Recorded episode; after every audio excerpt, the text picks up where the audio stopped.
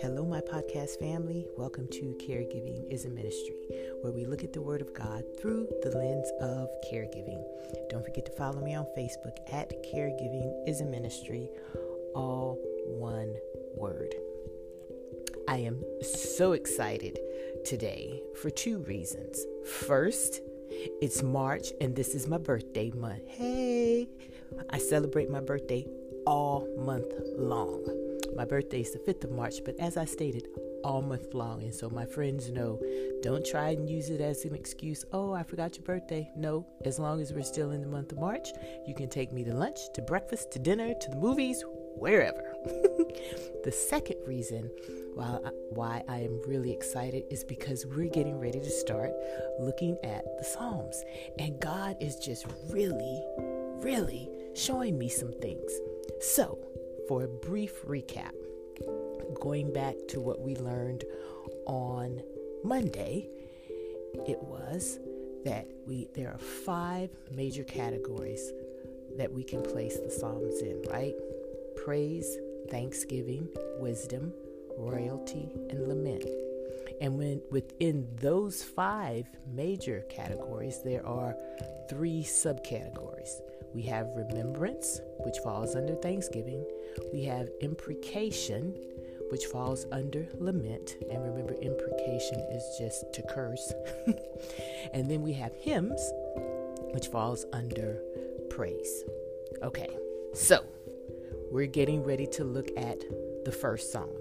And I'm going to be reading from the New International Version, and I'll probably be reading from that version throughout this um, series of looking at the Psalms. So it reads Blessed is the one who does not walk in step with the wicked, or stand in the way that sinners take, or sit in the company of mockers, but whose delight is in the law of the Lord, and who meditates on his law day and night.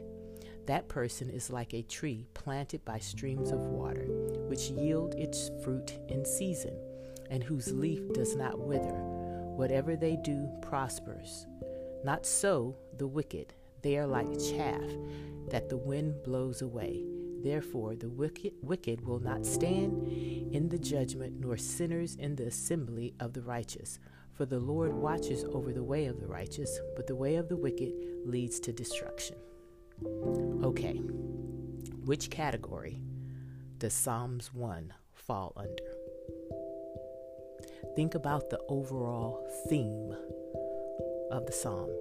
Does it not give us a way in which we are to live? How we're to live based on believers who we're who we're to associate with, to not walk in the steps of the ungodly, to not associate ourselves with ungodly people, but to stay away from them, but instead to look to God and, and learn His Word. So the overall theme is wisdom. It falls under wisdom. I want you to know that we are learning this together. When the Lord told me, okay, let's let's go to the Psalms, you know, I was like, really? Are we going to do all of them? and uh, as I just came to my computer, he just started speaking to me. And so I actually have a chart that shows where all of the Psalms fall under. And you can Google it and you can find they had several different ones out there. But I don't look at the chart when I'm doing our episodes. I read the scripture just as I've read it to you, and then I sit and I look and I say, okay, which category does this fall under? And then I make my uh, answer, and then I look at the chart. and so I was right on this one. and so, of course, I get really happy when I am. But we're learning this together, and I just wanted you to know that. And I'm, I'm very, I've been learning throughout this podcast, but I'm finding this extremely, extremely fun so, anyway, this is a psalm of wisdom. Okay, now that we know that, we're going to dissect exactly what the author is trying to say. For this psalm, the author is unknown, but the author wanted us to know that there are blessings that come from aligning ourselves with God. That alignment, as suggested by the author, comes from learning or delighting in the law. Okay, a quick biblical history sidebar. What what are what was the law? It was the first five books of the Bible. That's what they considered the law. So the author is saying not to neglect God's word, but to love and to know it and to live it. That by doing so, we will be what?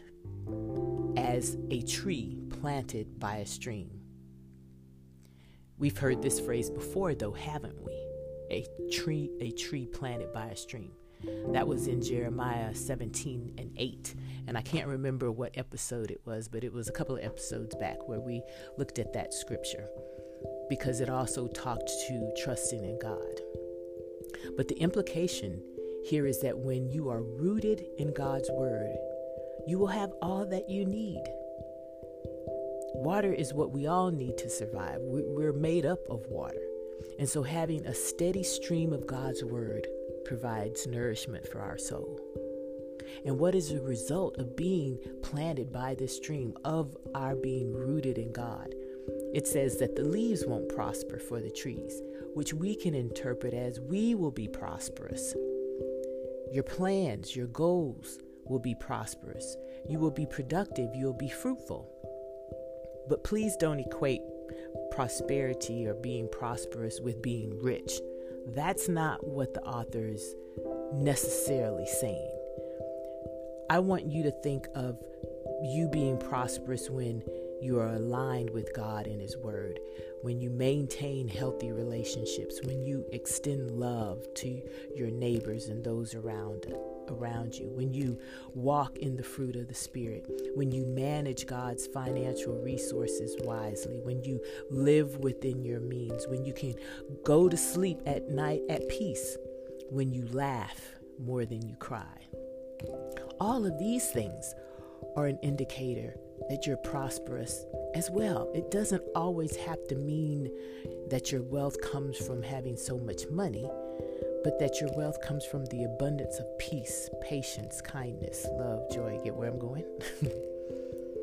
so I'm not excluding currency wealth. I just don't want you to crave that first. We shouldn't crave that first. There are other things that are prosperous to us. Remember, scripture says that He wants our soul to prosper. That's kind of what I read before. So the author gives us then a comparison of what will happen when you don't align yourself with God. And the contrast is that not a, he doesn't give us a it's a comparison, but it's a contrast that the righteous will be blessed and prosperous, while the wicked will be judged and destroyed. And so he's saying, You choose. Jesus also tells us to choose life, doesn't he? it's easy for us to allow the cares of caregiving and other things that we do to push God to the margins of our lives. We get up with the intention of spending time with our Savior, but we're not intentional about it in that we don't plan our day around Him. Not understanding that we are slowly moving away from the stream that gives us life. It is vital that you spend time with God. Not to do so is fatal. When you do not prioritize God in your life, one day you'll realize that you no longer have peace or, or joy for the day or love in your heart. Things just don't work out for you. I pray that that never happens to you. But if it does, recognize that that's a gift from God in and of itself because that's the Holy Spirit tapping you on your shoulder and asking you to look up and realize what you've chosen over God. And then he'll convict you to return. To return. So today, let's vow to be like trees planted by the streams of God's word, that our roots go deep and deep, deeper and deeper, that our leaves then and our fruit will bear that our leaves will be greener, that our fruit will be larger and juicier, and that all that we do will be full and bring honor and glory to God. Did you like this format? I hope you did, because this is what we're going to follow for the remainder as we're going through the Psalms. We will read the Psalms first, we'll determine what category it falls in, we'll try to figure out who the author is of that particular psalm, and then we'll dissect it and apply it to our lives today. Let's pray. God, we thank you so much for being a God who is so much. That you are so vast and so good, and, and how you keep bringing us closer and closer to you, and how your word speaks to us today. Who would imagine that a document written, what, 2,000, over 2,000 years ago, words that were penned on parchment over 2,000 years ago, still are so relevant to us today. That the words written by this psalmist is relevant to us today. Thank you for providing this holy book to us that we can learn about you, about our ourselves, and then how we can give ourselves over to you. Today, Father, we come asking for you to help us to be planted in your streams of knowledge and of goodness. Help us to make you a priority, the priority in our lives. We want to be those trees planted by the streams because we want to bear good fruit in all season. We want our fruit to be the fruit of the Spirit, and we also want our fruit to point to you. Help us to be wise and to exercise discernment in that this psalm is a psalm of wisdom so that we know who to align ourselves up with here on the earth, the friends that we should keep close and the ones that should be farther away. Give us that discernment, Lord. Your word says that we can ask for wisdom and you will give it to us freely. And so we ask that you do that. Give us the wisdom to know when something is pulling us away from you, whether it be a person or a thing.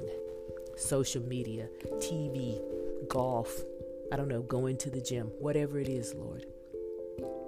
Help us to, to know that. Help us to be sensitive to your Holy Spirit because we, we want to be those trees that have deep roots in our relationship with you. We love you and we thank you for being our God. We thank you for your love, which is unconditional, and your mercies that are new every morning. Thank you for your grace for the mistakes that we're going to make today.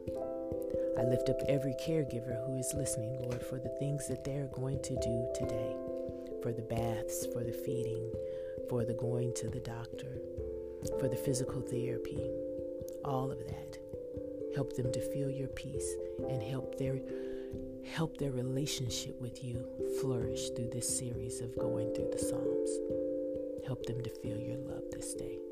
We love you and we praise you. In our Savior Jesus Christ's name we pray. Amen. Alrighty, I will see you tomorrow at Go and Minister the Act of Caregiving. In the name of Jesus, bye.